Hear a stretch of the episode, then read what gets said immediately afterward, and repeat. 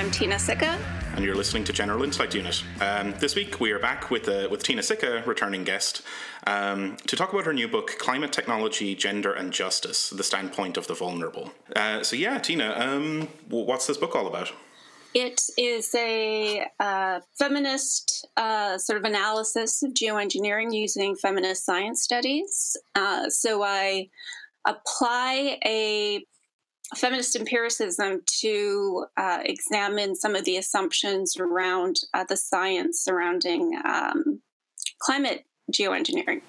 Yeah, and um, I mean, I just wanted to say congratulations on finishing this book. It is like a full book length project, um, and yeah, a, a, thorough analysis. Yeah, it actually it, it, it took a, a, a, good chunk of time to kind of write and then edit and make sure the science was all you know, copacetic and everything, and then the entire publishing process. So it's been a, a, a while in the making, but uh, yeah, I'm excited it finally came out. Mm-hmm. Yeah, like th- this was in the making back when we had you on the show last year, like almost a year ago. Is that right? Mm-hmm.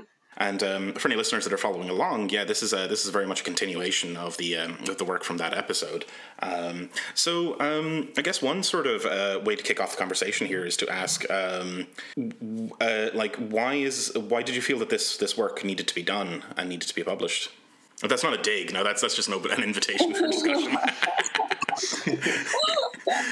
well, I, I, you know, the conversations around, uh, you know, climate change are ramping up, and the political climate in the states, and the denialism, and just sort of the the kind of frenzy around uh, climate change as a, you know, a sociological phenomenon, as a scientific artifact, as a uh, you know, an interdisciplinary site of study, I I just, you know, sort of looking at the science um, around climate change and some of the solutions. And then that kind of paired with my interest in feminist science studies, sort of this general critique of scientific practice as problematic in the sense of, of gender, but going beyond the issue of pipeline and women in STEM and and uh, you know uh, just just the kind of liberal feminist uh, critique of, of science and trying to get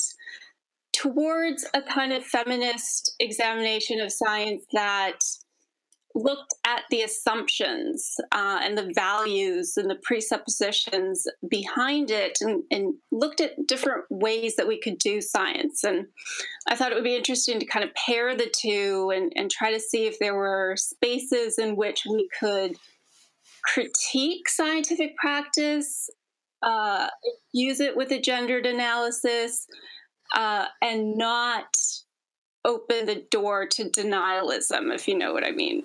Mm-hmm. Mm-hmm. Yeah, absolutely. Um, it's very important uh, to, I think, think about these these issues in, in the way that you have because. Um, the critiques that you bring up certainly ring true, um, especially when you get into the the concrete examples um, in the book of like how science is done and where these perspectives have have uh, value in critiquing that that methodology. Um, but it never, you know, in reading the book, it, you never get to that point of sort of being like, well, it's all just opinion, and you know, it's all just. Uh, sort of these um, language games that are paid are played among scientists and, and don't really have any uh, kind of broader validity beyond that. Um, so yeah, that's that's quite an accomplishment.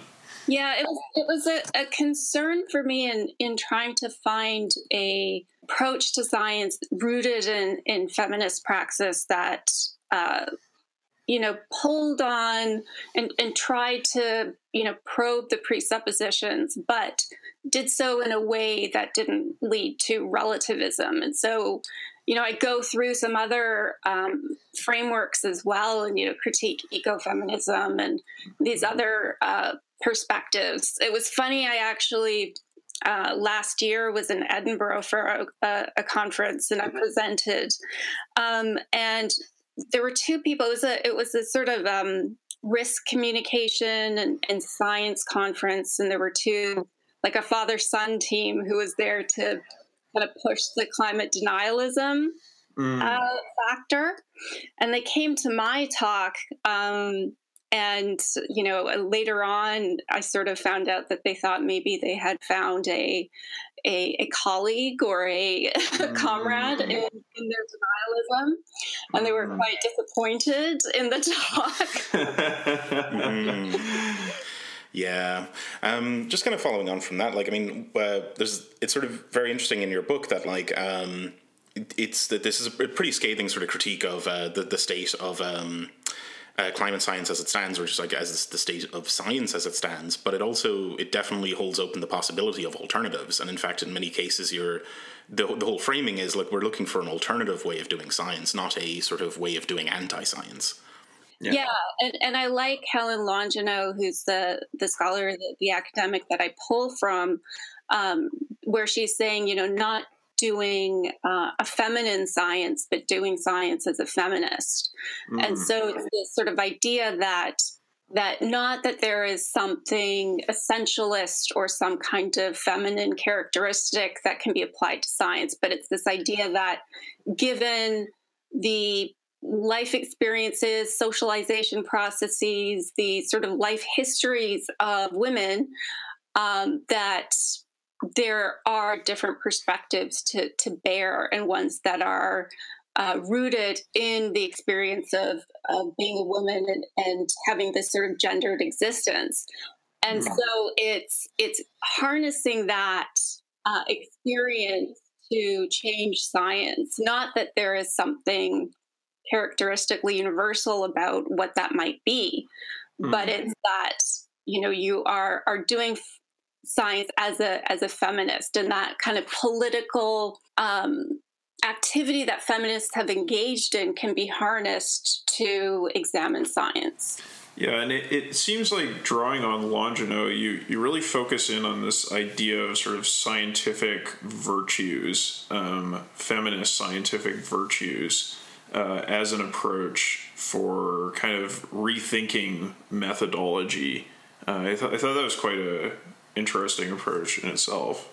Yeah, I really like the way that she kind of kind of takes Thomas Kuhn's um, values around, you know, accuracy and simplicity and fruitfulness and all, all that sort of thing, and, and says that okay, those are um, values that are brought to science and what are some feminist values and then she juxtaposes those with you know her her uh, novelty heterogeneity focus on human needs diffusion of power uh, and so it's it's trying to develop this parallel but uh, saying it's it's complementary and the only the only one that overlaps is the empirical adequacy Right. Yeah, it, it, I found it quite interesting as as like somebody who studied some of the sort of philosophy of science and and uh, historian of science people that came before Kuhn.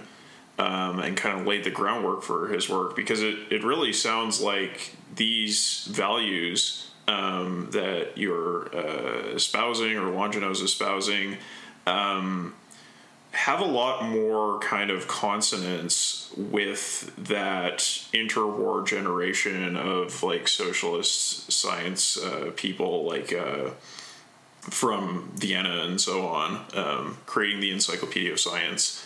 Um, it's yeah, like these these kinds of ideas about being more context aware, having more pluralism, all that kind of stuff. It, it really seemed to resonate with that that like earlier generation of um, philosophy of science people that that were kind of suppressed in in the as a result of the Cold War.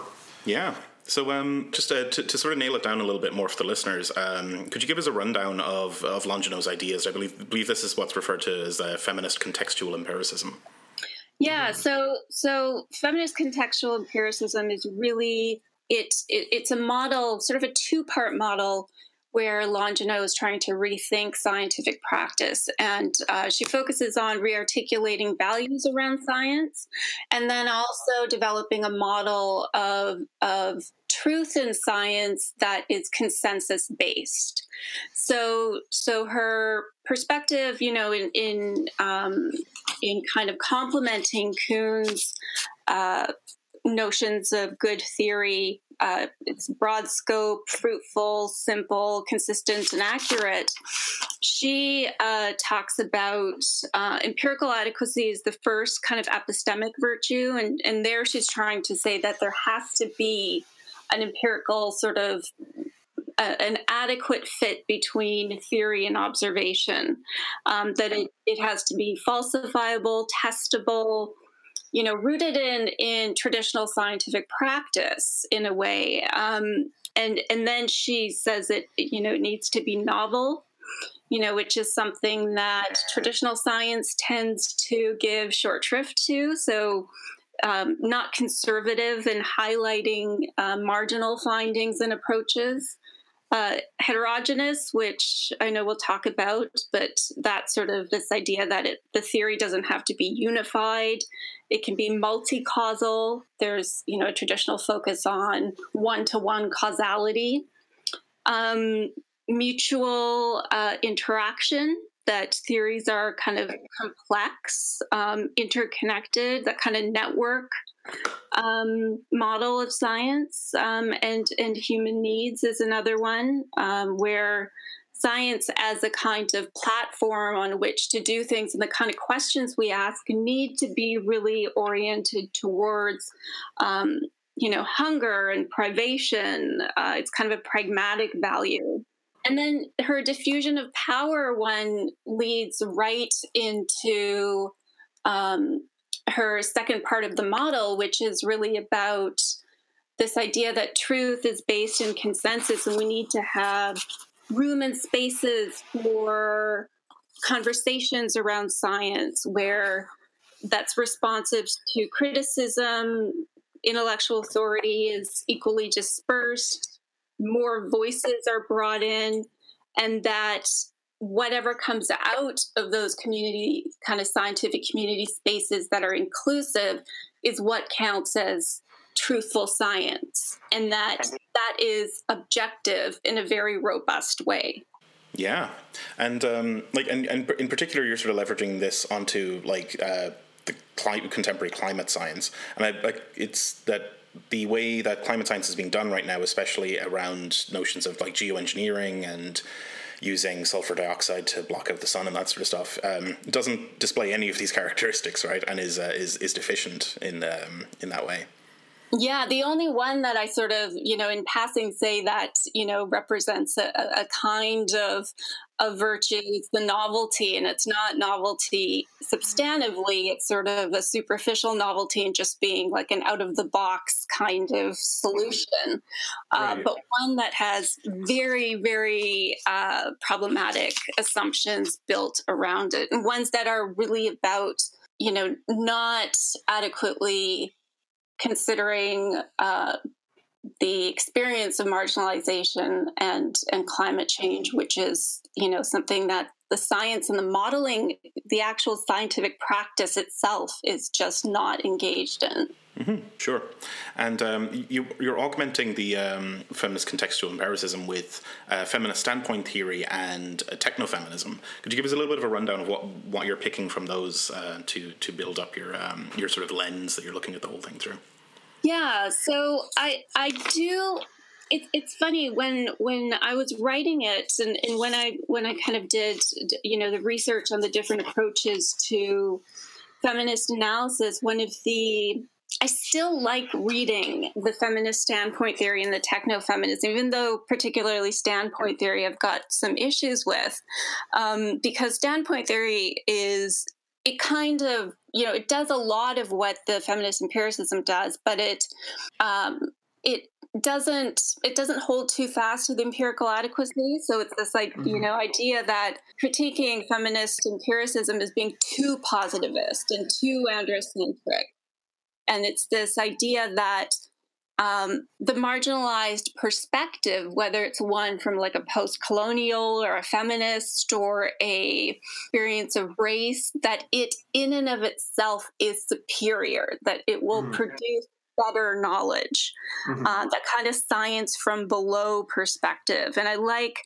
you know, Sandra Harding and Donna Haraway. Um, I think Sandra Harding has this example of Indigenous women um, and their knowledge around fishing practices. And there was an example of of problems in in uh, fish stocks being solved by Indigenous women who had uh, sort of superior knowledge of the way that uh, fishing stocks were dwindling, and so they had this sort of solution that worked really well. And so it's this perspective that um, you know, indigenous knowledge, uh, theoretical, kind of more embodied approaches to science actually, from a, from a position of marginalization specifically, leads to better science. Mm-hmm. And and I kind of, you know, I, I have sympathy with that approach, that idea that, you know, maybe the empiricism that Longino holds to what would happen if if we challenged that Mm-hmm. Um, and so I think asking those questions are really important. Um, and then the the the techno feminism. Um, I think can contribute as well because it focuses on design um, and this idea that uh, technology is a source and consequence of gender relations and that they're co-constituted. So you know gender is reflected in the design of the technology and then society kind of feeds into that. Um, and that one of the ways that we can sort of challenge um, you know a kind of masculinist very western oriented approach to science is through practices that look at the design. So the material level as well as the discursive level, and that's something um, it, that's often missing in some of the um, feminist contextual uh, empiricism. So this idea of the design that there are values embedded in the infrastructure of the technology that can be challenged and then maybe rearticulated in ways that are pro-social and that are more egalitarian.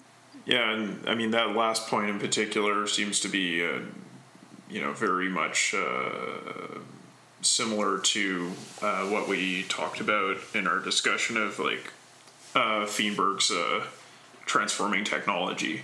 Yeah, there's a lot of resonance with um, I think well this this show right it, has an orbit around all these little these little bodies right? And um, there's resonance between all of them. Like that definitely resonates with Feenberg it resonates with say uh, Accelerate or even the um, the the work uh, like the cybernetic brain with Pickering.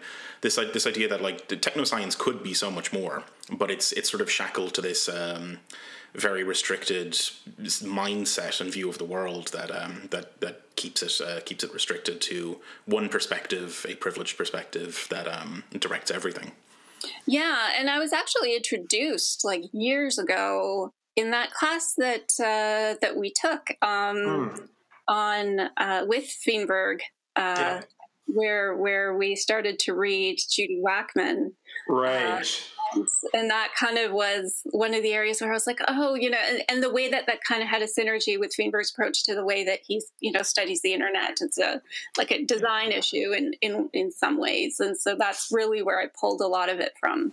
Yeah, and I mean, I think it's very fruitful when you look at something like geoengineering to consider how the sort of ongoing process of gendering happens in in the design and articulation of, of, of the perspectives of the methodology of the design um, all those levels it's really interesting mm-hmm.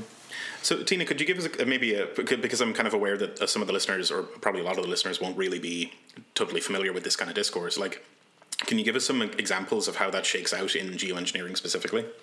You mean the uh, different ways of kind of doing it?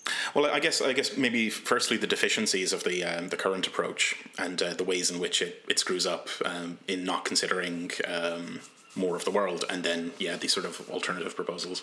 Yeah. Uh, so you know, one of the ways that you know I kind of think about it um, and, and write about it in the text, you know, there's some some concrete examples that that you know you can kind of question, like, you know, why is carbon dioxide the control? In most of geoengineering modeling, it only tests um, you know, if we're going to use geoengineering, how much does CO2 go up? How much does CO2 go down? Um, what about, you know, other greenhouse gases, you know, um, nitrous uh, dioxide, methane? Um, you know, none of those are are are, are counted in any of the models. Um, you know, there's also this idea that the baseline of 280 parts per million sort of says that you know everything, all the problems started when it assumes all the problems started with the Industrial Revolution. Um, and and you know there are a lot of there's a lot of evidence to show that you know deforestation early agriculture livestock uh, you know that that is a you know that that's where it really started um, mm-hmm. and that you know draws out a lot of considerations on you know that that is actually those are the practices that are the problem it was this kind of you know large scale intrusion into the natural environment um, you know, another one is, you know, the politics of scale, where the uh, science always focuses on figuring out temperature that is averaged across the globe. Uh, and so there's this idea well, like, okay, if there is a, a decrease in temperature overall, fine, but what about specific regions? Um, and you know, whenever you do see any science that shows a focus on kind of more localized effects, um, it's always the areas with you know very poor populations uh, with a lot of deprivation that are going to bear the brunt of the negative consequences. Mm-hmm. And so, yeah, those choices are are you know really problematic and and I argue that those are really based on values of Western science that can be changed.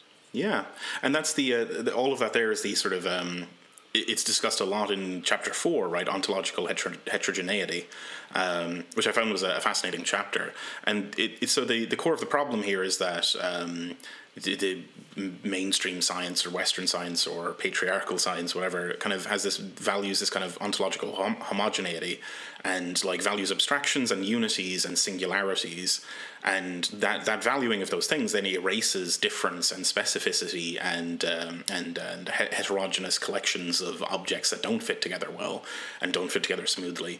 But um, in the face of that challenge, what the mainstream science does is it just chucks it all in the bin and pretends it doesn't exist, right?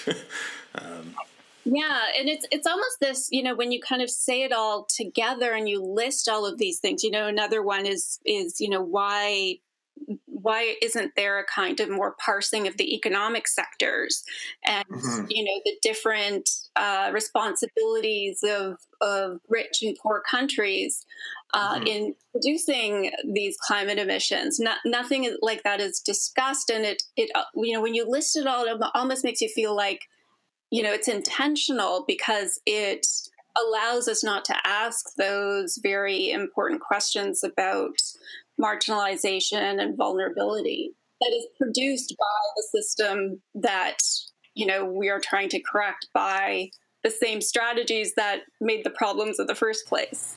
Right. Yeah absolutely. And like that's really where I, I think there's this value to bringing in the perspective of ontology um, because you know you you kind of like when I first looked at sort of the chapter heading here, I was like, okay, well, ontological heterogeneity, just sort of this, you know, ontology that is more pluralistic and thinks about the variety of, of things in the world, is something we really um, saw a lot in our discussion of the cybernetic brain. Uh, but how does this apply to climate science? Um, and it's actually when you know you you make that leap from here's the ontological perspective of valuing pluralism and then looking at these specific cases of like how science is done where it's in a very like specific and concrete sense the practice of science is just like you know narrowing down the uh, number of variables they consider as relevant and that leads to a more narrow perspective on how to address the problems that are identified through the science. So, you know, it's it's really just like this kind of ontological poverty is leading to impoverished solutions. I like that one, ontological poverty. Yeah, that's a That's a good way of putting it.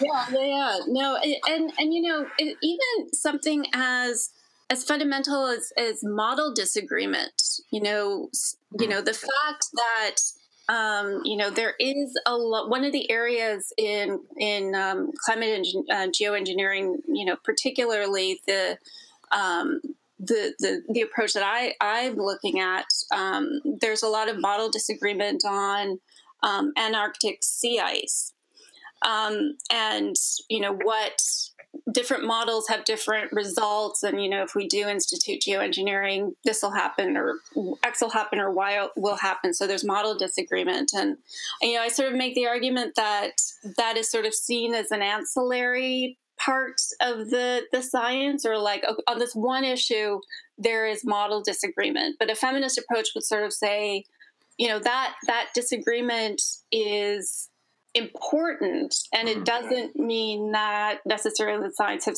has succeeded or failed it it just means that there is disagreement and now we have to think in a very creative way to maybe examine why that is or you know what's happening and sort of sit with that. Yeah. We have to become comfortable with the world, right, as it as it actually is, and rather than become comfortable with these sort of, frankly, crazed fantasies of like, um, you know, simplistic, linear, unidirectional sort of forces and so on, like. Um, when, when it's laid, it, I mean, I've, again, it had so much resonance with what we read in Feenberg and the kind of cybernetic ontology there. But like, again, when, when you laid it out on the page here, it just really sank in. It's like, yeah, the, the way the way science is done, or the way the world is thought of, is bizarre, frankly. You know.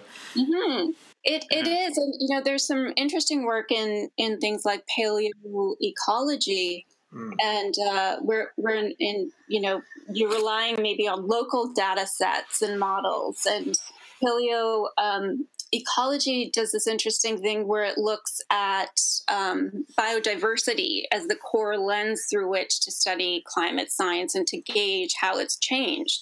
And so it's this idea that okay, maybe we can look at fossils and and you know sort of look at a more anthropological approach to our changing climate. Would that yield different results? Um, and so you know that's one of the the ways that you know I think would be really like non-linear methods tacit mm. practice, ethnographies, field work. Like there are so many alternatives that are rooted in feminist practice, but even go beyond it um, you know, where chaos and dynamism is kind of incorporated, that I think aesthetics as well. Like one of the really interesting things of um, the the uh, solar radiation management uh, geoengineering is that one of the side effects will be that the skies will be white, so no more blue skies. Mm. Um, and so it's this like what what are the aesthetic consequences of that what what what would that change to the kind of felt humanity of people and and i think mm. that you know that is a question that that is really interesting also yeah um, so there, there's one. I'm, I'm kind of uh, again aware of the listeners that may, it might be hard to kind of gr- grasp onto the particulars of this discussion, but um, you have this good example here of like how um, the the traditional view of uh, of the of the world, traditional ontology, uh, leads people to believe in this kind of like um, or this this mistake about the process of egg fertilization. Can can you maybe talk us through?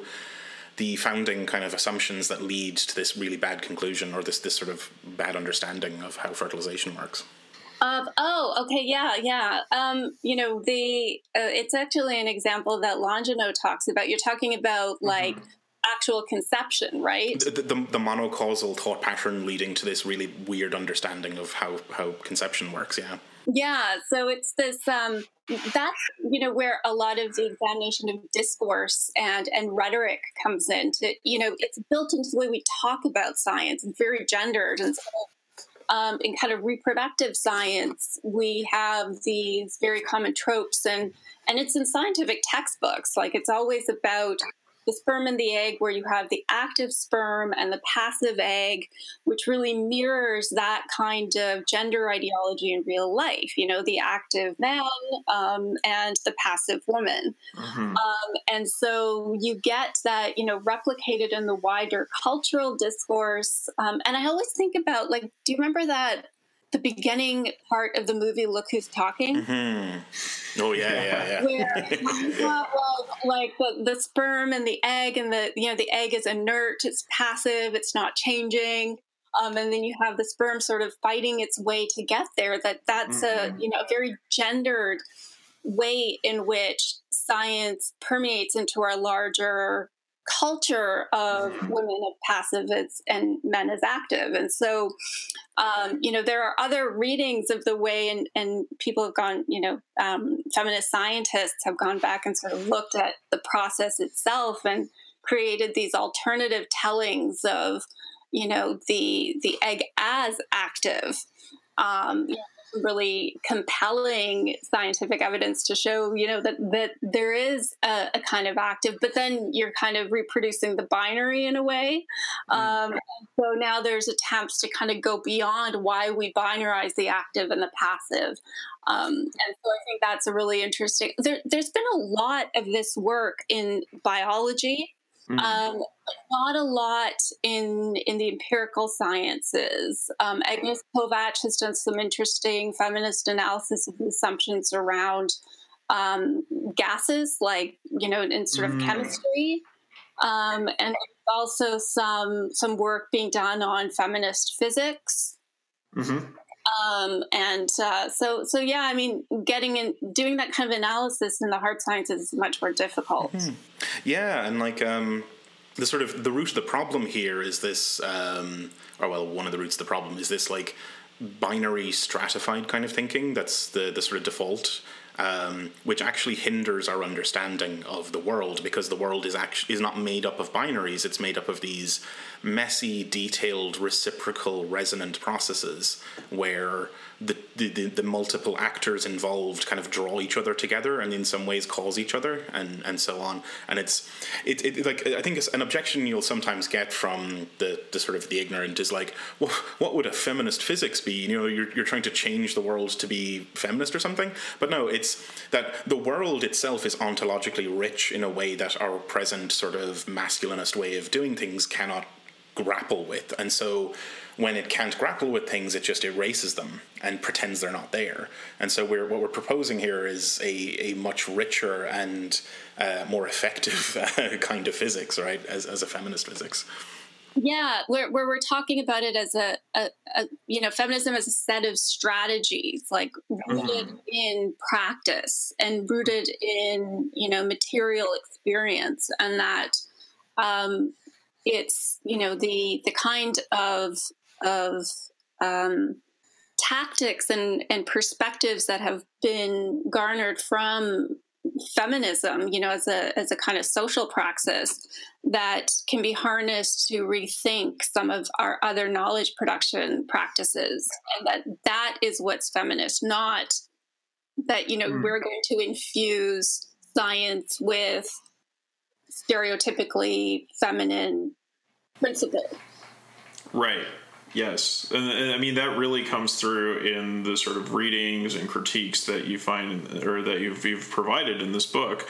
Um, that it is those strategies that are at the core here, um, and, and those can really help to sort of shake up and reconsider um, fundamental assumptions about what counts as evidence uh, what does not count as evidence, and what kind of approach should we take in in thinking about the these uh, these big problems. Um, so yeah, I, I found that to be really like I don't know, just very refreshing and, and um, quite I guess novel to my experience. That's like oh yeah, like um, you can you can take these kinds of like insights from feminist practice and move them into other domains of life that you wouldn't really think of right away. Mm-hmm. Yeah, it's a. I actually did a a series of lectures in the medical school at at uh, Newcastle University where I teach, um, and so there was a, uh, one particular lecture in which I was talking about uh, feminist approaches to science in in medicine. Uh, and you know, there was this one person who just would not agree with you know it and it, and it mm. kept on going back to the idea that i was making an argument for more feminine science um, mm. and and would say well you know the principles that you're articulating doesn't that just just mean good science and i you know kept on going back to the fact that yes but that's not how science is practiced and sort of going through uh, you know the the actual fundamental structures of science, you know, in a Kuhnian sense, in a in a sort of big science sense, mm-hmm. uh, in an empirical sense, um, and that you know that's much different from the way that the the model that I'm putting forth, and it was just this like cognitive leap we could not take. Yeah, right. Yeah, it's like yeah, yeah, That, that would be good science exactly if it were actually in practice. But my argument is that it's not being practiced precisely. Wow. Yeah. Yeah, and it's it's actually not. It's not in keeping with the principles and values that exist behind the science now. Like it's mm-hmm. just those are not representative or, or, or you know in the science at all and he, he also would not accept or was kind of startled by the argument that there was no genetic component to race and he was a biochemist so it was this hmm. like i'll just that so like that's um, that's very interesting right in that like um I mean, I've, I've sort of been in technology and the sciences and around and adjacent to these kind of orbits for a while, and like that's definitely a thing, right? Like it, the mainstream sort of ideology is like that the practitioners regard themselves as being very curious and open and like honest and intellectually honest and so on but like a kind of sober analysis i think reveals that that's almost never the case. Like, yeah yeah there's a lot of ideological distortion going on in the, the in the sciences. Mm-hmm. and, and absolutely and i'm actually kind of looking um, at different you know areas in which I can apply feminist science studies and looking at nutrition and race as well. Um, and so looking at how um, you know genetic based arguments are working within the health industry that mm-hmm. you know mm-hmm. there's a component in our genes that you know make it so that we can have personalized diets that are you know based on our dna and one component of that and one of the ways in which we create populations is through markers of race and ancestry which mm-hmm. don't really map onto any sort of reality it's used as a proxy Right. Uh, kind of reifies race. And so I'm looking at feminist science to critique that science as well. Um, yeah, and I mean, I found sort of for myself like this this point that you bring up of uh, the monocausal pattern of thought that treats apparently different entities as versions of a standard or paradigmatic member of the domain, wherein differences are regarded as eliminable. Uh, so you, you take this exemplar and just kind of erase the differences that are maybe or maybe not apparent depending on your standpoint, depending on your perspective, um, in order to cr- come up with this kind of elegant, abstracted model of what you're working with. Um, you know, like it, as much as I've I've run into frustration with this kind of problem myself in uh, academia. Uh, trying to express things that, that don't conform to accepted standards. Um, or as much as we've talked about this on the show, uh, just having that like statement in this book really did make me think hard about like the degree to which those practices are still really deeply ingrained in my own thinking.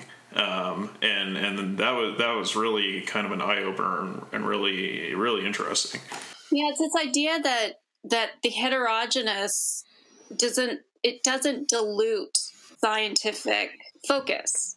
Um, mm-hmm. yeah. And, and, the way that the science is structured, that you know differences should be made marginal and eliminated, is a you know a, a tendency and a, it's built into the science that that we need to eliminate these small differences or big differences, and I think that is really bad scientific practice. Mm-hmm. It is, yeah, and like I mean, it, it, it's very hard. Like I've, I've found it personally, actually, even in just sort of discourse with um, with uh, friends and colleagues and stuff, it can be very hard to get this sort of point across because like of this like pathological attachment to like elegance and these kind of notions, these kind of platonic notions that like I mean I, I sort of ask people like okay a thought experiment here what what if with physics when we we finally get to the root if we if we ever discover the root of reality and it turns out that the fundamental object in reality is disparity rather than unity how would we ever deal with that? Mm-hmm. And they just sort of like stare blankly. It's like, I don't know.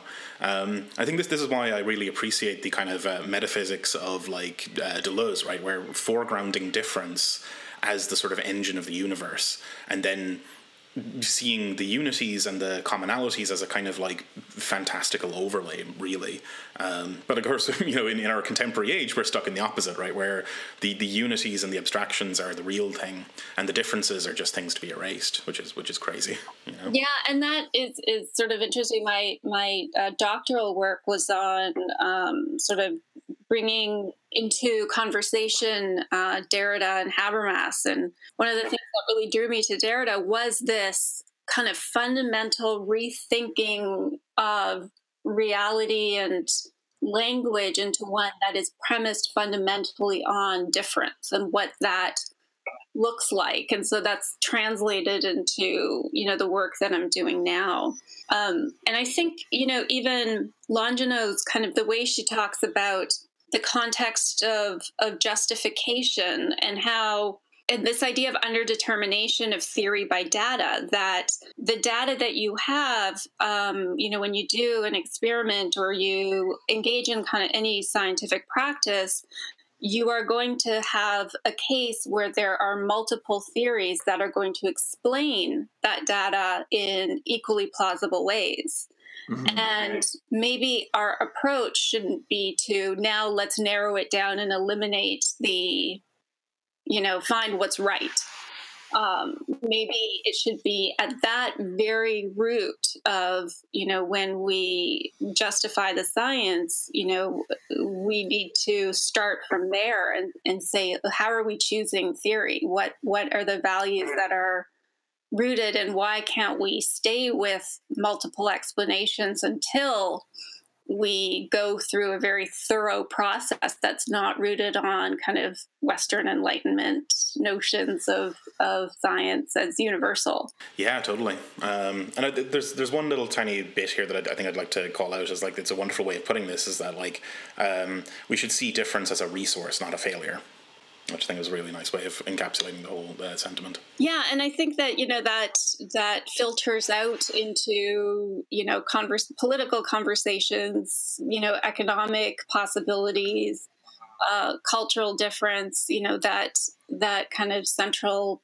way of looking at the world can can you know be transformative in a lot of ways. Yeah, um, absolutely, and you know I've been thinking a lot in reading this text, uh, you know, at the time of recording, the election is still going on in Alberta.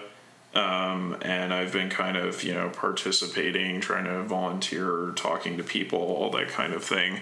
Um, and, you know, one of the major issues, of course, here in Alberta, it's a you know, major oil producer, uh, is uh, the extent to which politics should be guided by environmental science and climate science um, because you know they're the the positions of, of, of the parties by and large um, fall along a spectrum of, of, the degree to which they want to take this seriously. Um, you know how much action is appropriate uh, to curtail uh, oil production or how how much should we restrict it. Um, and there's a lot of communication problems there. Um, but of course, you know, the problems are, are not limited simply to communication. There are class interests, there are material interests um, that are kind of beyond the scope of polite discussion in terms of how they might be re- uh, resolved. You know, you, you, you go, uh, um, I live uh, near uh, area that's quite bourgeois, and you just like walk up there and you talk to people when you're out canvassing, and uh, you know they're not going to have a nuanced discussion with you about uh, climate science, they just they just get very angry and shout at you and run you off their property.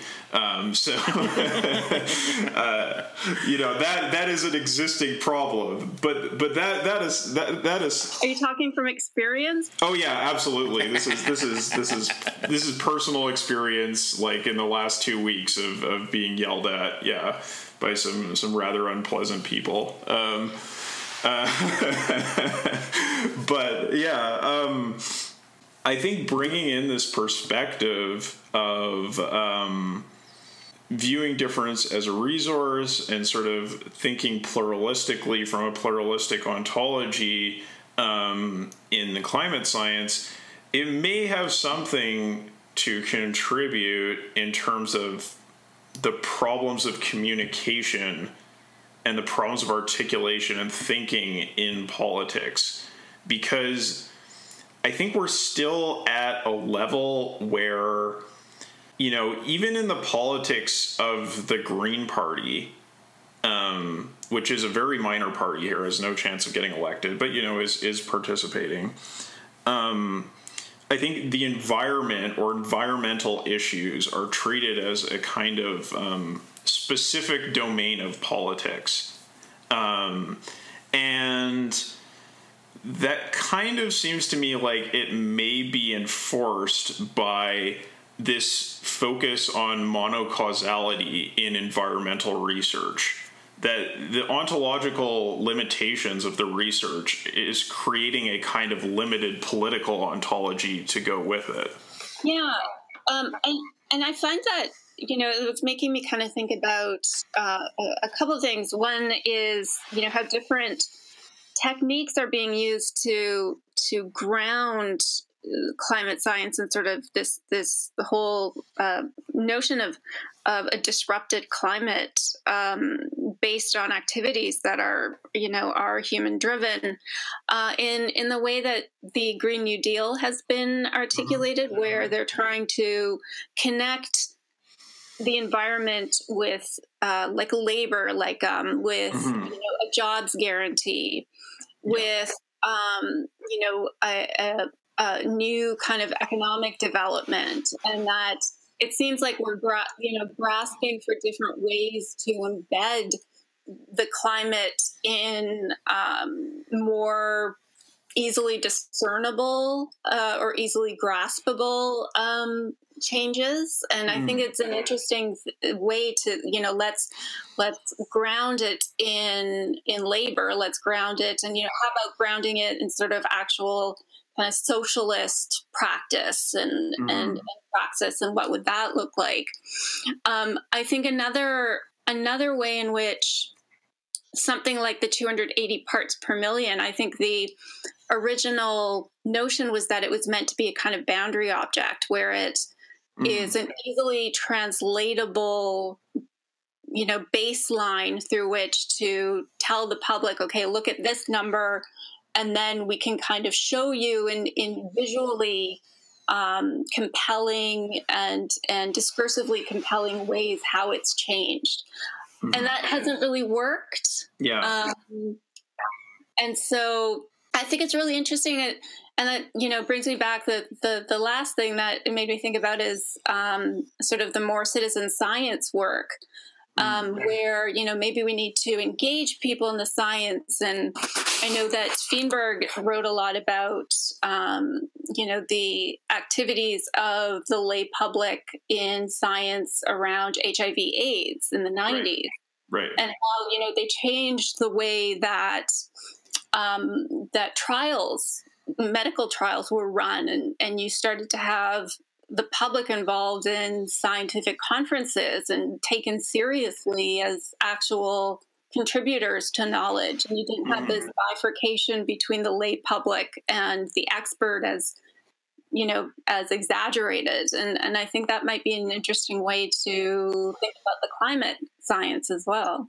Right, right. Yeah, I think there's something very interesting there, right? That like I think is maybe worth camping out on for a second. Is that this um, the way the science is done, as in this this way that we've covered, right? This kind of very mono-dimensional sort of way of thinking leads the the presentation of that science to the public to look very monodimensional as well, and it makes it look like it's a, it's kind of not a solved problem, but it looks like it's all tied up.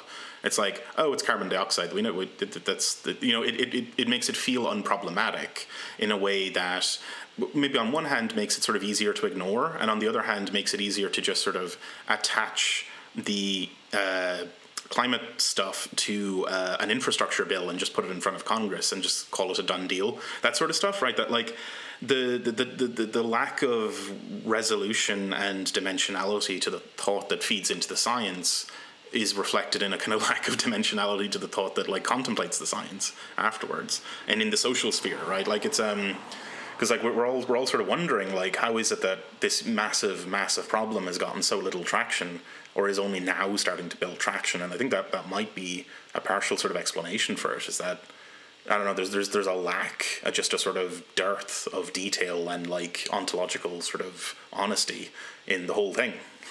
Oh, I was just going to say that you know that that there is some developing activism around it, where you've got um, uh, you know, civil society groups like uh, I used to call it the ETC group, but it's actually the Etc. group, mm. which is um, an environmental um, organization that does kind of massive critiques of um, climate science in this this similar vein uh, where they've they've actually got uh, on part of their website um, uh, an update on events in in geoengineering and things that are kind of going on in different media and everything. Um, I, I, there's also you know people like Clive Hamilton who's um, a professor in Australia that's got a kind of more popular book critiquing geoengineering, um, mm-hmm. but also Science for the People. Um, I mentioned um, before we we started um, last year when because they did a relaunch and last year they did a special issue on geoengineering rooted in kind of more socialist marxist approaches to science and climate change where they talk about environmental capitalism and dispossession and consensus formation um, in a kind of more popular way engaging uh, the public in mm. a more kind of um, yeah more more marxist socially driven way yeah um, I, I, think that could definitely be fruitful in in a similar way to you know some uh, some kind of revival of, of, mass politics being necessary in this in this period um, in order to kind of overwhelm uh, the barriers to action within the state and uh, within you know sort of the whole apparatus of lobbying and campaign finance and all that kind of stuff that you know the the like we we can talk about ontological plurality until we're you know um, blue in the face uh, but you know we also have to acknowledge that there have been massive campaigns of disinformation uh, information suppression, uh, bribery, you know, like all, all, all, these kinds of things. There have been enormous crimes against humanity that have been committed um, that are very, you know, straightforward. Um, and these these things are they don't cancel each other out. They're they're both true, right? And it's really it's really interesting that you know some of the biggest advocates of this form of geoengineering are you know those think tanks and actors that you know just yesterday were climate deniers. Right. You know like the american so enterprise institute the hudson heartland institute um, you know that that their support of it fits with this kind of mastery over nature ethos. And it's a way to you know potentially make money um, so and it also allows for you know continued high consumption and extractive yes. economies right so it says um, justifies a delay in making any kind of structural changes yeah I, I think it really echoes for me the way in which um, the like big business large capitalist firms were able in i think it was the 70s and 80s to successfully download uh, the responsibility for recycling onto consumers um, so as to just not really shake things up at all, maintain profitability as much as they possibly could, um, offload costs to the public sector, offload costs to individuals. Um, anything to just kind of keep business as usual, the same old crap, mm-hmm. as uh, Marx would say, uh, going. yeah and and i think it's it's you know in keeping also with you know that that individualizing of responsibility it fits with that neoliberal ethos of you know making responsible the individual for actions that are structural in nature is not going to do much to change anything. Yeah and i think one point that you brought up that did seem very um, relevant to these kind of social conversations um, about science uh, was I think this might have been something you took from Longino, but this idea of the knower being social, not the individual. Um, and I think part of the sort of climate denialism activity uh, that is exercised by sort of lay scientists, right? Like members of the public who are climate deniers and who sort of, you know, read climate denier literature and educate themselves in it, um, is that they have this very individualistic uh, concept of knowing that kind of echoes back to like older kind of understandings of science. Um, and and bringing in that idea of the social knower, I think could really help to kind of you know d- dissolve that that sort of uh, very like masculinist individualist uh, understanding of, of, knowledge and of science yeah i i actually you know and that's in keeping with a long line of, of, of feminist uh, science which you know is looking that sort of great man theory of science where mm-hmm. you have like a genius scientist in a lab doing all the work where it turns out in a lot of you know rethinking of scientific history you have you know assistants that actually did most of the work. You've got you know women who transcribed everything. You've mm. got you know a, a, a, lot of different marginalized groups involved in the process of science you know sometimes as as the objects of scientific experimentation uh, that are written out of the history.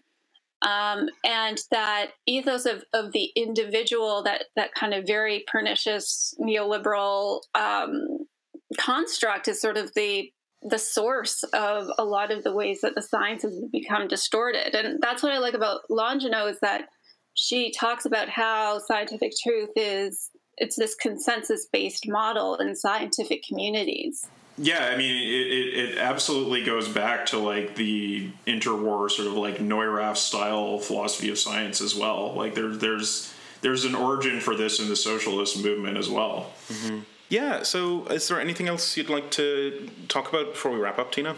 Um, there was just one, um, you know, other for for listeners if they want to keep their eye out from there on. There's um, a, a, a, test of the um, solar radiation management uh, geoengineering technique, which is supposed to take place, I think, in um, in the southwest of the United States, maybe Arizona. Um, it's a, a, scientist, David Keith, uh, out of Harvard, and a few collaborators. He's got sort of a geoengineering private company, and, and he does a lot of academic research. Um, he's gotten a little bit of funding from Bill Gates as well, mm-hmm. um, of uh, what's called SCOPEX, which is stratospheric controlled. Um, perturbation experiment, um, and their their plan is to launch a balloon 20 kilometers um, above uh, the Earth and release a small amount of calcium carbonate, and then observe how the particles disperse and if whether and if they reflect um, sunlight. Um, you know, one of the, the the things that they're you know trying to do and potentially rolling out uh, climate engineering is is you know to find particulates that would be long lasting and that would lead to a lot of reflection mm. over long periods. Um, so that was one thing that you know has been in the works, um, and the other one was a recent, um, recently in Kenya. Um, there was a meeting on um, the UN Environmental Assembly, UNEA, um, they met uh, in Switzerland, actually tabled a draft resolution on geoengineering governance, and they wanted to get the committee, um, the assembly, to produce a report on future geoengineering governance. Um, it was supported by Niger, New Zealand, Mexico, Mali, um, but it was blocked by the U.S. and Saudi Arabia, um, as well as Brazil. Mm-hmm. and the uh, the the ostensible reason was that it was due to fossil fuel and logging interests um, who didn't want what what was interesting was that a lot of the fossil fuel companies you might think that okay you know they would want to kind of talk about it and, and lead the discussions but there was this underlying uh, argument that they wanted to both continue admitting as long as possible, mm-hmm. um, and they didn't want international regulation of new technologies. Yeah, so look out look out for apocalyptic headlines uh, coming your way soon. As soon as that, that test starts, um, I wonder if this is how you know that film The Road, and like it's a book as well, but like that mysterious apocalypse that wipes out all life. I wonder if this is it. You know, it's yeah. a geoengineering experiment. we'll find out pretty soon. Um, yeah, uh, thanks, Tina, for joining us. Uh, it has been a wonderful conversation. Uh, wish we should have you back on again uh, to, uh, to, talk about any old thing. And thanks, listeners, for coming along with us on this one too. Um, if you want to catch up with the show, you can find us on Twitter at GI Unit Pod. We're on Facebook as General Intellect Unit. And um, you can catch us on all the podcast apps, you know, subscribe, share us with your friends, all that sort of stuff. Or you can go to patreon.com slash general intellect unit to support us, um, throw us a couple of bucks a month, helps to pay for um, books and stuff. And um, depending on how the edit turns out for this show, I'm starting to realize I might need to get a new computer because the fans on this one are going crazy, and I think they'll show up in the recording. So pay for that too. Um, but yeah, and also you can check out our sister shows at emancipation.network on the web. Um, there's a couple of cool shows on there Swampside Chats and From Alpha to Omega. Um, they're good people, they're good shows. Uh, so check them out. And, um, you know, guests get the last word. So, Tina, where can people find your work?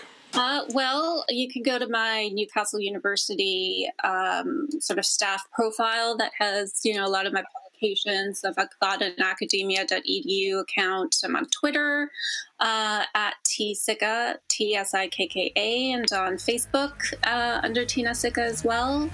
Uh, yeah.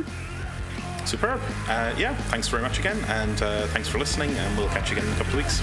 Bye-bye. Bye. Bye.